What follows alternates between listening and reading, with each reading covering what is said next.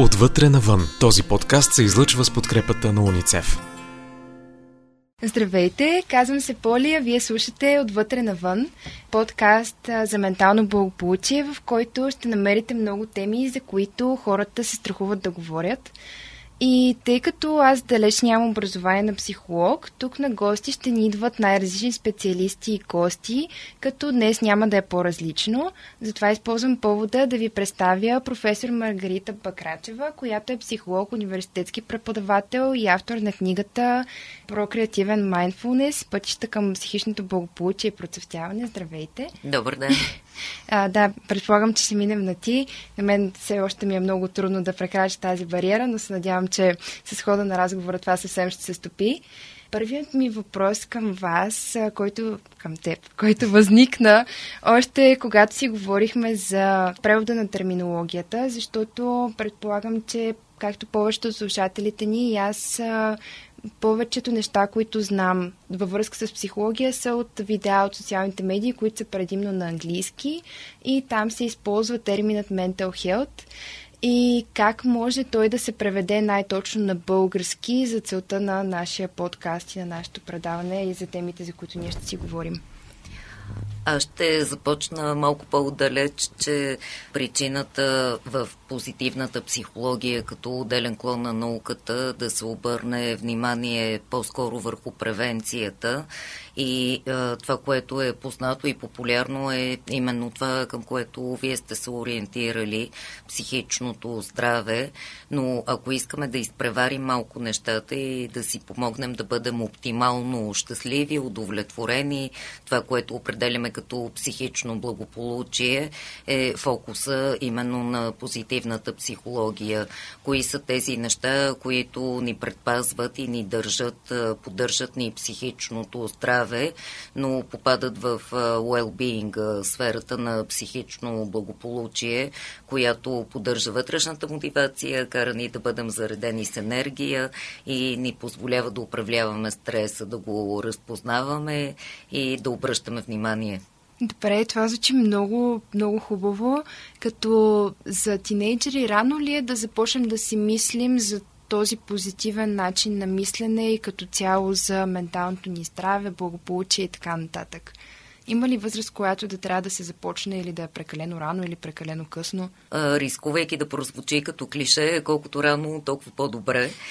Оптималната възраст за процъфтяване, това, което е в най-силен аспект да има човек достатъчно опит, така че да се почувства максимално добре, е доста късно и не е гаранция. Възрастта е около 36 години, така че един от основните акценти в позитивната психология психология е, че можем да се научим да бъдем процъфтяващи и няма начална точка. Колкото по-рано, особено във вашата красива възраст на бурни емоции, на търсене на самоопределения, границите, които си поставяме и колкото повече практически насоки можем да намерим, толкова по-рано може да се постигне този вътрешен баланс.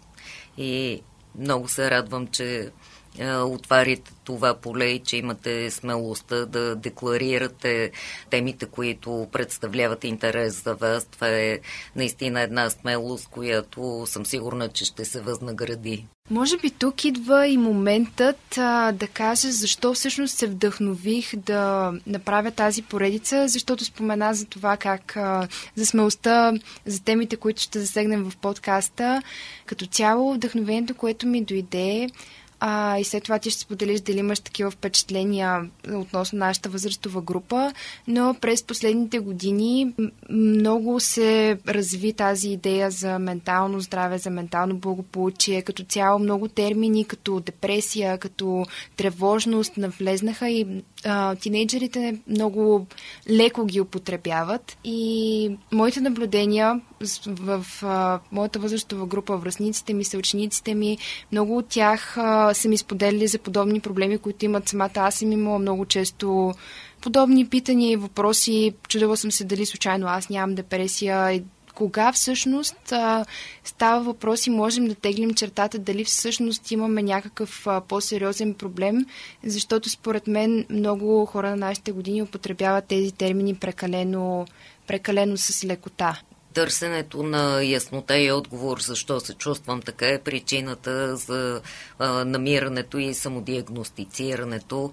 Една от а, любимите ми реплики, която идва от тинейджери е как а, преживяваме амбивалентни чувства и използване на други термини, което е много красиво, понеже показва търсене и ориентиране, стремеж към ориентиране в темата.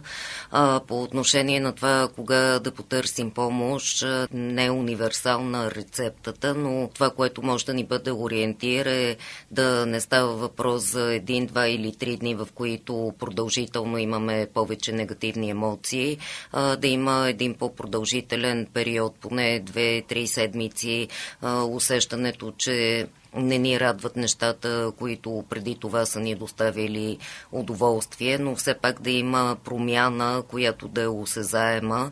Разбира се, тук има и един допълнителен риск, че ако наистина има депресивна симптоматика, може да не я разпознае този, който я преживява. Така че тук е ролята на връзниците, когато забележим така по-трайна промяна в поведението, в плановете, особено най-рисковия фактор, когато няма планиране ако няма отговор на въпроса къде ще купонясваме в петък или в събота, това е един тревожен сигнал вече. Но да има продължителен период, тъй като преживява всеки един, не само единия спектър на емоции, преживяваме както негативни, така и позитивни, да няма едностранчиво натрупване само в негативния спектър, поне около 3 седмици. Тоест, а, тинейджерите като цяло нали, сме с доста промеливи настроения. Самата аз а, може в едната секунда да съм много щастлива и много разговорлива, в следващия момент да не искам да ми пипат и да ми говорят. Аз за такива ситуации, например, си имам една дума, когато съм в такова лошо настроение и не ми се говори с никого и казвам просто гръмпи съм. И така хората знаят, не ме закачат, не ме питат някакви неща. Тоест, този период трябва да продължи много по-дълго време и да не бързаме при първото нещо ми е кофти днес, нали, днеска не ми се излиза, не ми се говори с хора, да не се хвърляме върху това, че имаме проблеми, че нещата са по-сериозни, трябва вече да е малко по-продължителен период. Така да разбирам много голяма част от притесненията на тинейджерите идват и от външния вид, защото все пак живеем в ера, в която сме заобиколени от стандарти за красота, за това как трябва да изглеждаме, как трябва да се държим. А, и много голяма част от темите, които ще засегнем, ще са точно за външния вид и това как ни възприемат хората. А, какво е мнението ти по въпроса? Какъв, а, какви проблеми си виждал ти в твоята практика? А, тук това, което е най-важно е наистина превенцията, защото а, доста са тревожни нещата. Не бих искала да говоря за това какво се случва, а по-скоро а, именно за това, което ти постави като въпрос, а, саморефлексията, с кого се сравняваме и кои са успешните модели. Наистина външността е визитката и тя е визитката не заради хората, а понеже това е а, нещото, с което влизаме и започваме започваме процес на комуникация, как ще се представим, е резултат на това как се чувстваме и няма как да избягаме от външната рамка. А, така че общото правило е сравнението да бъде с реални хора, а не с всички тези. Те вече мисля, че нямат четен брой програми, които могат да ни направят по-атрактивни и по-красиви. Това е едно обръщане, което включително и в рекламния свят, като процес на себерегулация, започна да влиза търсенето и обръщането към естественото, но когато е в период на самоопределене и все пак и на доста динамични промени във външността, каквато е вашата възраст. Общото правило е да изберем хора, които познаваме от своя пол и да се съпоставяме с тях, а не с тези нереалистични външни стандарти. И намирането, всеки от нас има както недостатъци, така и поне няколко много красиви неща, кои са нещата, нещата, които харесвам в себе си. Другия списък, черния, го оставяме някъде скрит надълбоко в чекмеджето и акцентираме и подчертаваме това, което харесваме в себе си, тъй като това е основата, върху която да доближим и да изградим правилна оценка. Външния вид, тази част, физическото аз е в основата на общото възприемане на себе си, така че е важно да подчертаваме хубавите си черти. А, разбира се, ако има нещо, което бихме искали да скрием, има достатъчно неща и в начина на облекло и на заставане и позиране, така че естественото акцентиране на това, което носим в себе си, е наистина нашата индивидуалност, извън а, възможността за допълнителни корекции, която е външна и никога няма да ни донесе тази вътрешна свобода и гордост. Да, може би точно това е въпросът, че колкото и корекции да си направим, това ни по никакъв начин няма да запълни вътрешната празнота. А и друго наблюдение, което аз имам е, че не само тинейджерите, хората като цяло не се задоволяват, когато изпълнят някоя цел, ами искат следващото и следващото, което понякога може да е нещо много хубаво, но що се отнася до корекции, външен вид и така нататък, това може да е доста пагубен начин на мислене. А и друго нещо, което спомена и исках да, исках да кажа нещо по него, беше това за сравнението. На мен фраза, която много ми помогна, която близка приятелка ми беше казала преди време, беше това, че някое момиче, да кажем, е красиво, не те прави те по-грозна. Тоест това сравнение, това, че някое момиче е хубаво, не означава по никакъв начин, че ти си по-малко хубава от нея.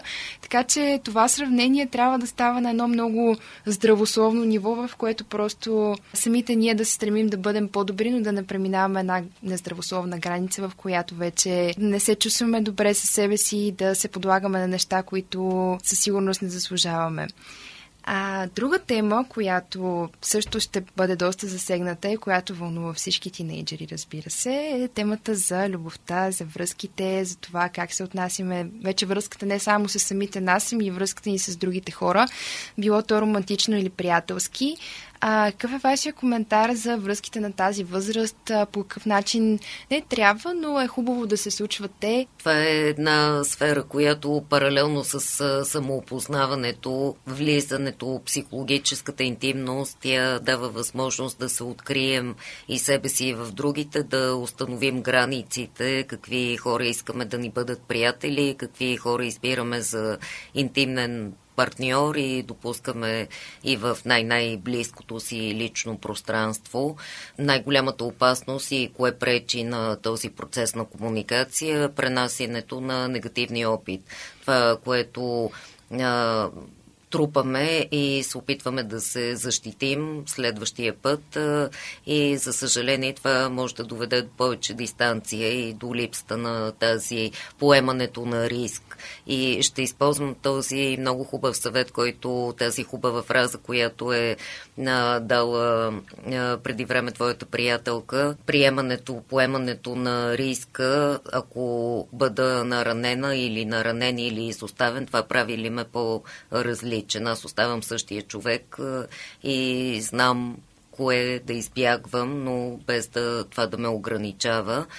И един много важен момент, който помага да допускаме другите до себе си е колкото повече знаем къде, кои са нашите силни и слаби страни, къде са нашите граници. Когато сме уверени и колкото по-сигурни сме в себе си, толкова по- леко можем да преминем и през разочарованията и нараняванията, които много често как се разминават хората, просто имат различни търсения. Това не е оценка или отхвърляне на човека като цяло, просто несъвпадение на вибрациите. И ако има достатъчно добре изградена или поне в максимална степен изградена представа за себе си, това ни помага да ги приемам като нормални а, премеждия в цикъла на отношения. Аз по-скоро също бих казвала за прехвърлянето на негативния опит, защото имам много опит с това. Аз бих се поставила и на място на човека от среща, защото по никакъв начин не бих искала партньора ми да ме сравнява с човека, с когото е бил преди това и да си мисли, че аз ще направя същите грешки, какъвто човека преди мен е направил. Затова това също е много важно и се старая да не го правя, но знам, че със сигурност има още много върху какво да се работи и това наистина е много голяма а, част и причина защо връзките на тази възраст не се получават толкова добре, точно защото прехвърляме този негативен опит. А друга тема, за която също ще засегнем и ще си говорим, освен любов, приятелство. Може би ми се иска още малко да изчерпаме темата за приятелството, защото това също е възраст, в която се формират много важни приятелства и големият опит. И вече даже дори за външния вид споменахме приятелите, за връзките споменахме приятелите и може би а, причината да ги споменаваме толкова много е защото имат голямо значение за нашето развитие. Имаш ли някакви съвети за това по какъв начин да пресяваме приятелския си кръг? По-малък или по-широк трябва да бъде той? Приятелите са много важни, тъй като те освен емоциите носите информация. Това е най-ценната информация. Преминаваме през едни и същи премеждия, така че а, значението е част от процеса на развитие. Няма точен брой, това е личен избор. Най-добре е, когато намерим един, двама, ако може и трима души, с които да имаме абсолютно а, сходни разбирания, сходни интереси, но това, което може да ни предпази в известен смисъл от а, разочарования, ако поддържаме и а, повече от така наречените добри приятелства, които също и близки познанства, хората с които споделяме сходно хоби, друга група, с която се събираме, когато удовлетворяваме желанието да спортуваме или без да механично да групираме хората, но да а, не очакваме от тях да удовлетворят а, всичките ни потребности, а да разбираме и да знаем от кого какво може да очакваме. Ние самите не даваме всичко на другите а, така че ориентирането спрямо а, това какво ще правим, дали ще се забавляваме или ще а, разсъждаваме върху някоя философска тема или ще а, градим планове за бъдещето. Това могат да а, бъдат а, споделени теми с различни групи от а, нашите приятели и хората, с които общуваме. И искрено пожелавам на всеки да намери поне няколко души, които да могат да удовлетворят всички претенции, които носим в себе си, без да пренасиме това очакване към всички останали. На мен много ми хареса тази част за това, че всъщност не трябва да очакваме от всичките ни приятели да удовлетворяват всичките ни интереси и това, че има различни, различна приятелска група за различните неща, които искаш да правиш. Може би пак това е нещо, което аз наистина не се бях замисляла за това и си мисля, че всичките ми приятели нали, трябва да се интересуват от всичко, от което аз се интересувам, което даже за мен самата в момента стана голяма... Да, много се замислих за това. Аз самата продължавам да се уча в момента, докато водим тези разговори, докато ще правим тези теми, аз със сигурност не знам всичко а, и мога просто да говоря от опита на тинейджър, който се е сблъскал с подобни неща. И много се радвам, че дори сега в този м- пилотен епизод самата аз успях да се... За толкова много неща се замислих и затова съм толкова разсеяна в момента. Другото нещо, за което исках да питам, а, защото на мен главна идеята за подкаста ми дойде от съучениците ми, които много често се оплакват от това, че, а, че са стресирани, че имат нужда. Даже съм чувала дума, фразата имам нужда от терапевт, което нали, вече звучи малко крайно, което ме навежда на мисълта, че в училище със сигурност има много стрес а, и училището е много голям източник на това да не се чувстваме добре. Било то заради съучениците ни, които ни карат да се чувстваме по определен начин, дали за външността ни, дали за уменията ни, дали заради учителите учителите, които искат прекалено много от нас и понякога се чувстваме сякаш не можем да изпълним тези очаквания, но със сигурност училището е много голяма част от а, причината за това много тинейджери да не се чувстват добре с това, което са и с живота си в момента. А, да ми се иска да чуя някакъв коментар за това. Каква е ролята на училището в живота на тинейджерите? Стресираща, мисля, че те го определи най-добре. Но това е един а, много добър момент, а, колкото по-рано започнем да а, изграждаме своите оръжия, така че да управляваме стреса. Той става непрекъснато, се увеличава. А, живеем в прекалено динамични времена и това, което вие виждате в ежедневието, има много-много избори. А колкото повече избори има, толкова повече енергия и време са необходими думи, докато направим, докато изберем наистина кои са нашите желани цели. И а, от тази гледна точка а, една стратегия, която е добре и която наистина е единствено в нашите възможности и можем лесно да направим.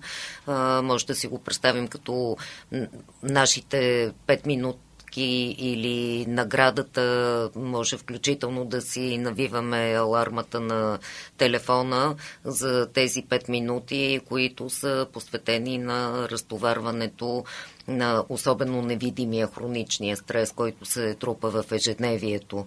И най-хубавото е, че през тези 5 минути можем да правим каквото искаме. Да използваме петте си сетива е най-лесният вариант, не струва пари, не отнема време и не отнема усилия но 5 минути, в които си пускаме любимите зарещащи парчета или 5 минути, в които гледаме весели неща, снимки или а, видеа или пък които използваме да дишаме дълбоко или да направим нещо физическо, да се разходим. Но основата и това защо работи е, че започваме с нагласта, че това са пете минути, които малко ще ме заредят през тези 5 минути може просто да задържа погледа си горе в дясно, а, достатъчно е около една минута да, без да движим главата си, да гледаме горе в дясно и това ни дава една доза енергия. Да. Безплатен антидепресант. Вау. Тоест, всеки човек си има индивидуален начин за справяне с стрес и по-скоро трябва да опитаме тези различни неща, за да открием кое на нас ни помага, но е важно в това да си отделим това време, независимо какво правим, да ни разтовари. И колкото повече неща лични, като хобите, интереси, план А, план Б, да си имаме резервен план, без да разчитаме, ако има само едно нещо, което ни доставя удоволствие и то е, а, например, пътуване, това няма как да си го позволим всеки ден, така че няколко дейности, които можем да практикуваме в ежедневието. Те могат да бъдат безмислени за хората около нас, но нещата, които ни изпълват и ни зареждат с енергия по този начин можем да противодействаме на стреса. Той е навсякъде, а, има и положителна функция, тъй като живота без стрес а, кара хората да се чувстват още по-зле. А, така че това, което правим е да си зареждаме батериите, за да можем да се справяме. Това е напълно достатъчно. Аз мисля, че тинейджерите имат малко имаме. Включително аз по никакъв начин няма да се изключа от това изказване. Нездравословен начин да се справяме с стреса. Говоря за купони, говоря за алкохол, за всякакви вредни навици. А, как ще коментирате това? Кога това е достатъчно? Кога сме прекрачили някаква граница? Къде идва а, момента, в който трябва да си кажем не, спри, това не е окей okay за теб? Най-вече да не е само един начин на бягство от а, стреса. Колкото повече са нещата и колкото повече от време на време преосмисляме дали ни носи повече ползи, отколкото и дали наистина въобще ни носи ползи. Този момент на прегряване и от купоните, който много често съм сигурна, че не се отчита, просто е живота по течението или една малка равносметка без в никакъв случай прекалено взиране в себе си, но от време на време има ли още нещо, което мога да вкарам в ежедневието? На началото на пандемията, локдауна беше пример за преоткриване, как може да си запълним свободното време, така че това е най-положителният от цялата тази ситуация, най-положителният момент, тези дейности допълнителни, които всеки е открил поне по една за себе си. Аз много се радвам, че го споменахме. А, за COVID имам предвид за локдауна, защото малко се чудех дали има подходящ начин, по който да го включа в разговора за не съвсем от никъде. И как ще коментираш а, това, как се отрази цялата пандемия, всички локдаун, локдауни, локдаунове, не знам, а, на психиката на тинейджерите, защото съм сигурна, че по аналогичен начин се отразява на възрастните хора, но все пак за тинейджерите как се как се отрази това нещо?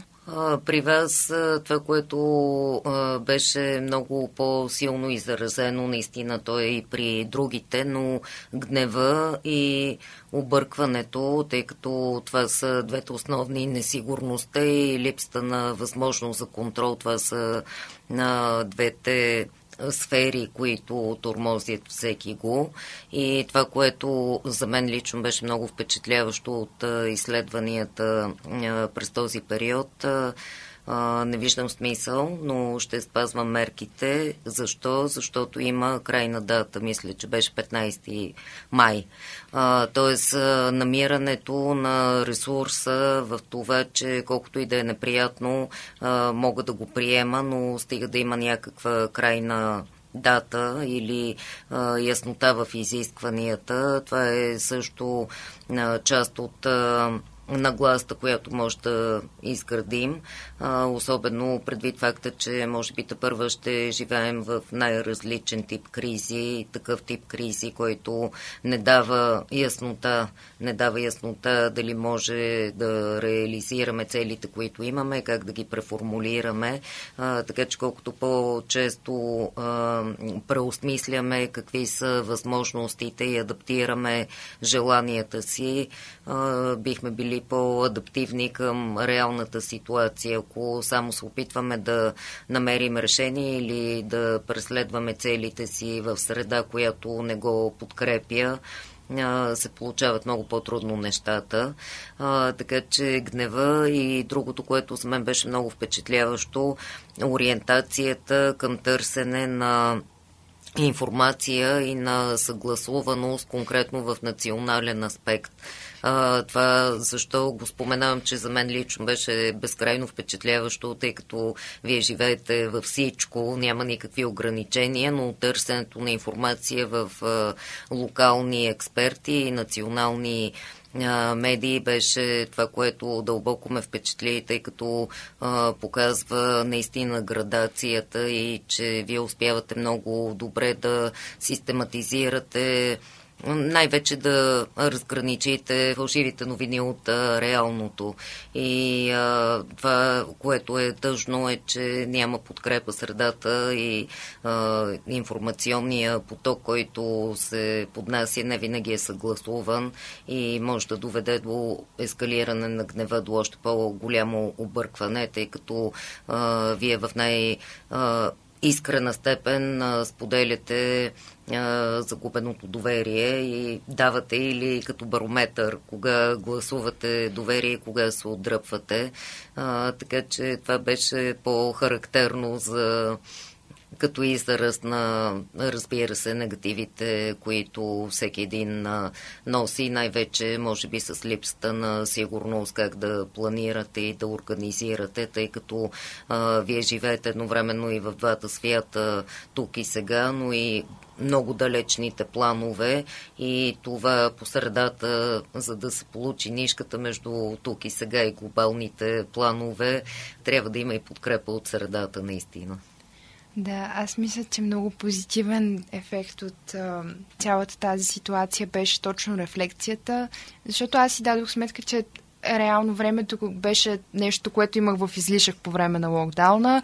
А, спестявам поне едни 30 минути за да отида на училище, след това спестявам още 30 за, в говорене с хора след училище, още 30 за пътуване, а, още след това 2 часа, в които ще излезна някъде навън с приятели. Времето наистина беше нещо, което беше в излишък, а, поне при мен, в началото на локдауна. И когато оставаш с толкова свободно време, а, и в един момент нещата, които правиш вкъщи, се изчерпват. Аз всичките ми хобита, които имах вкъщи, плетене, има ни гоблени с кристалчета, с лепене, а, всякакви такива неща, които е вкъщи, съм ги направила. Всички пъзли бяха прередени по няколко пъти. А, и в един момент остава просто, а, дори вече в TikTok, моя, моята любима социална медия, всички видеа, имам чувство, че ги бях изгледала по няколко пъти. А, и в един момент, в който ти вече няма, наистина няма какво да правиш.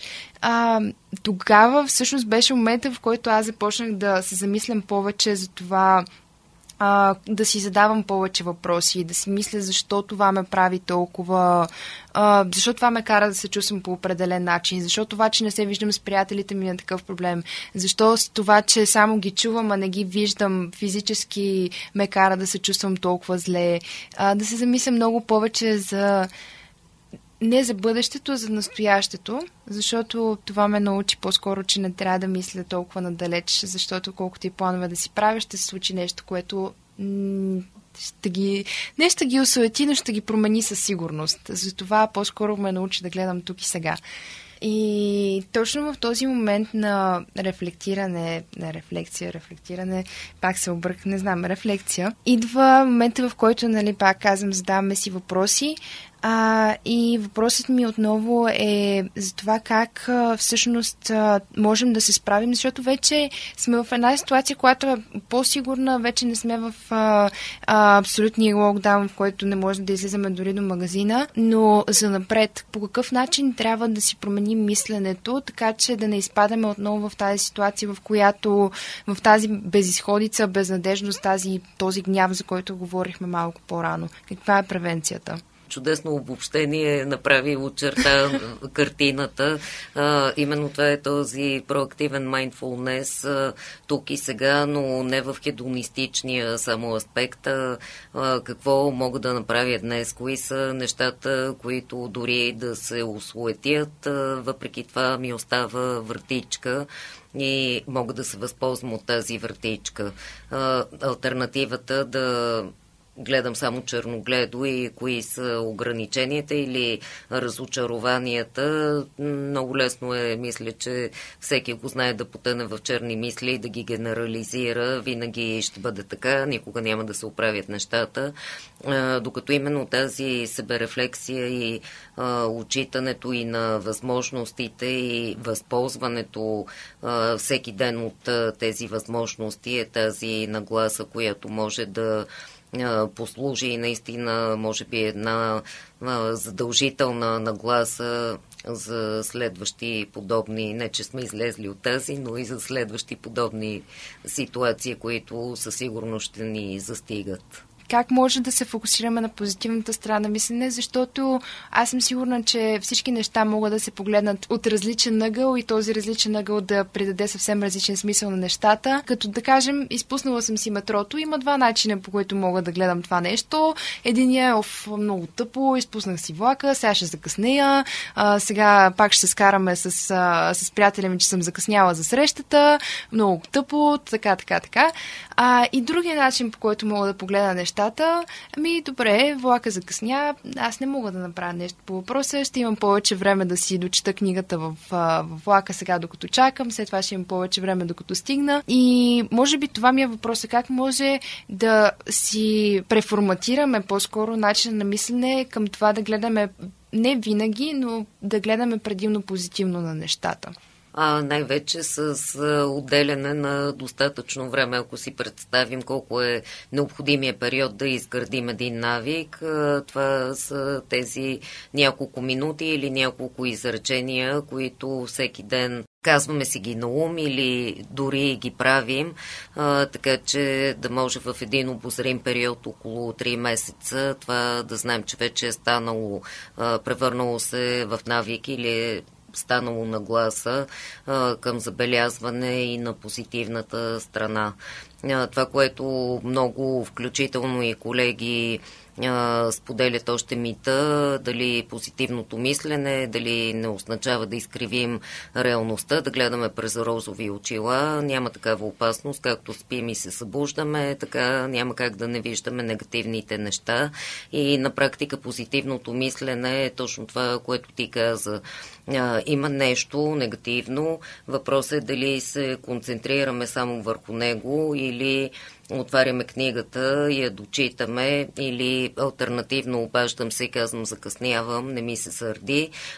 Предприемането на някакво действие веднага, това е този непрекъснат процес на акомодация, който акомодативния копинг който се оказа, че а, глобалния добър начин за справяне с стреса, отчитането и адаптирането а, към ситуацията такава каквато е, а, това автоматично ни дава поглед и към възможностите, не само към негативите и а, помага да бъдем, а, да виждаме нещата не а, само в като в тунела, да виждаме цялата картина, маха капаците от очите ни.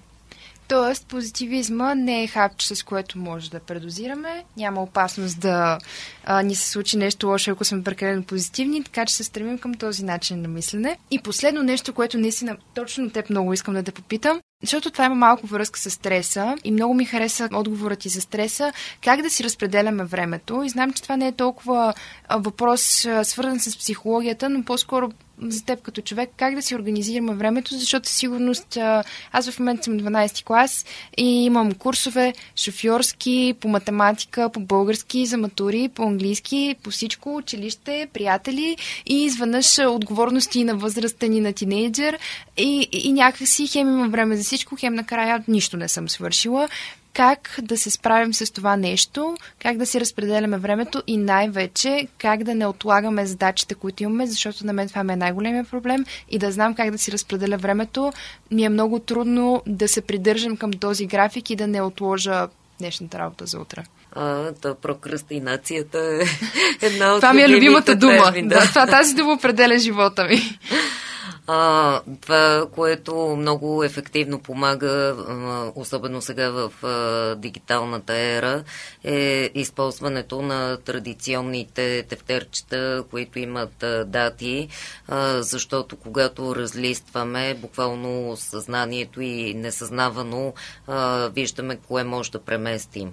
Няма как да се справим с всеки един ангажимент и задрастването на това от 9 часа в днешния ден и пренасенето, преписването, това не е бягство и не е отлагане, ни помага да реалистично да направим най-спешни, по-малко спешни и да можем да управляваме времето си в ежедневието, включително в някои дни просто ни се иска да спрем, да изключим, нищо да не правим, но кои са наистина нещата и в кои следващи дни може да ги прехвърлим. И именно преписването, това традиционно хартиен на хартиен носител, помага да се освободим от това да ни бъде в съзнанието през цялото време.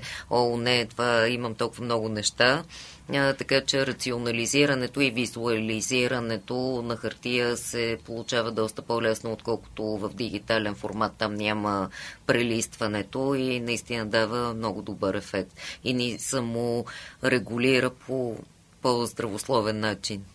Това беше поредното нещо, за което аз наистина не се бях замислила, като човек, който дори в момента е с двете си устройства пред себе си, без които не тръгвам, без лаптоп и без телефона.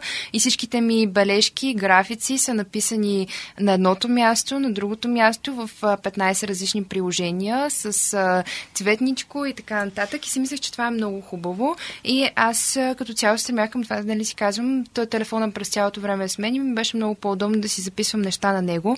Но всъщност, сега като се замисли за това с писането на тефтер на хартия, наистина определено ще се опитам да направя нещо такова и ще видим дали ще ми помогна с моето хронично отлагане на задачи.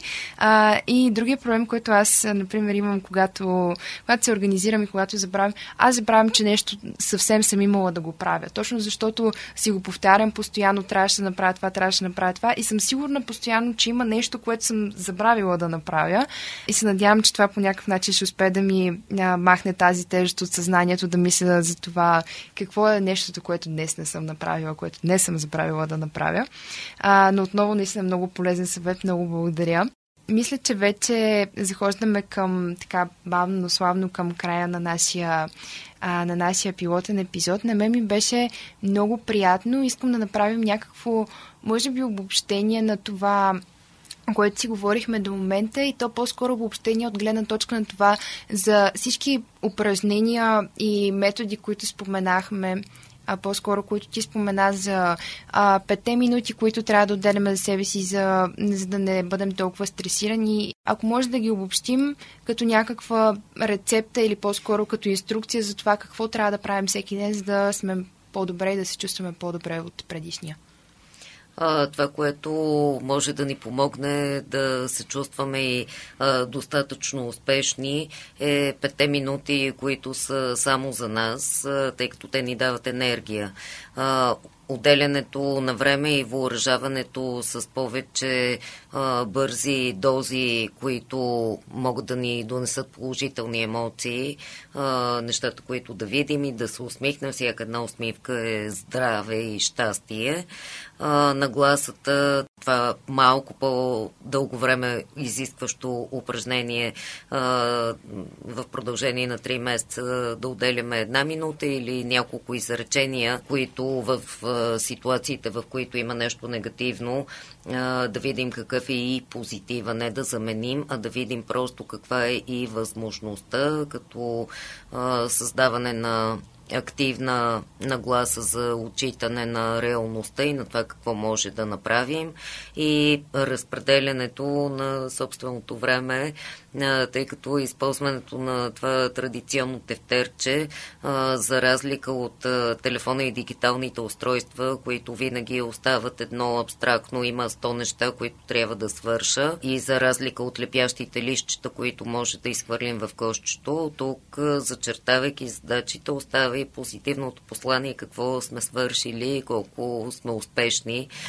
Така че всички тези неща могат да ни помогнат да в ежедневието да имаме малко повече енергия и не сте сами, всички минават през тези тежки а, неща, така че е прекрасно да ги споделяте. И колкото повече време минава, хората таят в себе си и се опитват да бъдат защитни, да социалния опит малко се равнява на спад на вътрешната мотивация и на все повече себезащитни поведения, които не са здравословни и на практика отнемат енергията ни вместо да вървим напред и да се развиваме в една пасивна форма. Така че много успех ви желая и съм сигурна в удовлетвореността, която ще имаш и ти. Пожелавам и ползата, която ще имат всички други. Последен въпрос, наистина последен въпрос, защото като спомена за усмивката, вярно ли е, че дори когато сме тъжни и се усмихнем и се насилим да се усмихнем, пак ще бъдем в някакъв момент, когато започнеш, защото съм чувала за такова упражнение, когато си тъжен да започнеш да се усмихваш или да се смееш на нещо, без да ти е смешно, почваш да се смееш и реално така ти се подобрява настроението. Това вярно ли е? Ами, малко е трудно заради момента на насилване, но това, което 100% работи е всяко изображение. Изображенията ги възприемаме веднага, така че всяка една смешна картинка, всяко нещо, което можем да визуализираме, то наистина предизвиква тази спонтанна усмивка, която е здраве. Иначе отнема доста повече време да започнем да мислим. С мисъл не става действието и изображенията, звуците, нещата, които възприемаме директно през петте сетива и движението, активността е това, което може веднага да ни откъсна от черните мисли и съответно да донесе една искрена усмивка, която е това, което имаме нужда. Тоест за почитателите на мим културата, които обичат да гледат такива забавни картинки, това е едно утешение. Тоест трябва да гледаме, за да се разсеем от негативните мисли, по-скоро да правим наистина нещо, отколкото да си мислим само как сега ще ми стане по-хубаво настроението, сега ще се оправи настроението. Не, мисъл, смисъл не работи. Спри да, да, мислиш да, да. розовия слон, този учебникарски пример. Единственият да. вариант е просто да се... Нещо може да е съвсем елементарно да се изправим, да направим две лицеви опори, да клекнем. Движението и действието е единственото, което може да спре цикъла черни мисли. Да. И нещо, което искам да добавя към дневната рецепта за това да се чувстваме по-добре, е да не, се, да не си поставяме прекалено нереалистични цели, а, защото единственият човек, с когото се сравняваме, колкото и да е клиширано, сме самите ние и трябва само да се стремим да бъдем по-добри от това, което сме били вчера. На мен ми беше наистина изключително приятно и колкото повече си говорим, толкова по-малко искам да, искам да спираме, което не очаквах, че ще стане така, може би заради началното ми притеснение. Но след като вече се отпуснах, наистина не ми спира да... Наистина имам толкова много въпроси, но предполагам, че нашите слушатели имат същите тези въпроси. Затова а, ще използвам момента да ви приканя да слушате нашите следващи епизоди, в които ще разгърнем много по-подробно темите, които тук само направихме заченка на тях и ще анализираме много по-дълбоко с различни гости а, темите, които вече споменахме. Затова, ако имате интерес към тези теми и като цяло към това да се подобрите, да бъдете по-добри хора а, за себе си и за хората около вас, със сигурност продължавайте да ни следите. Благодаря ви много. Чао, чао! Отвътре навън. Този подкаст се излъчва с подкрепата на уницев.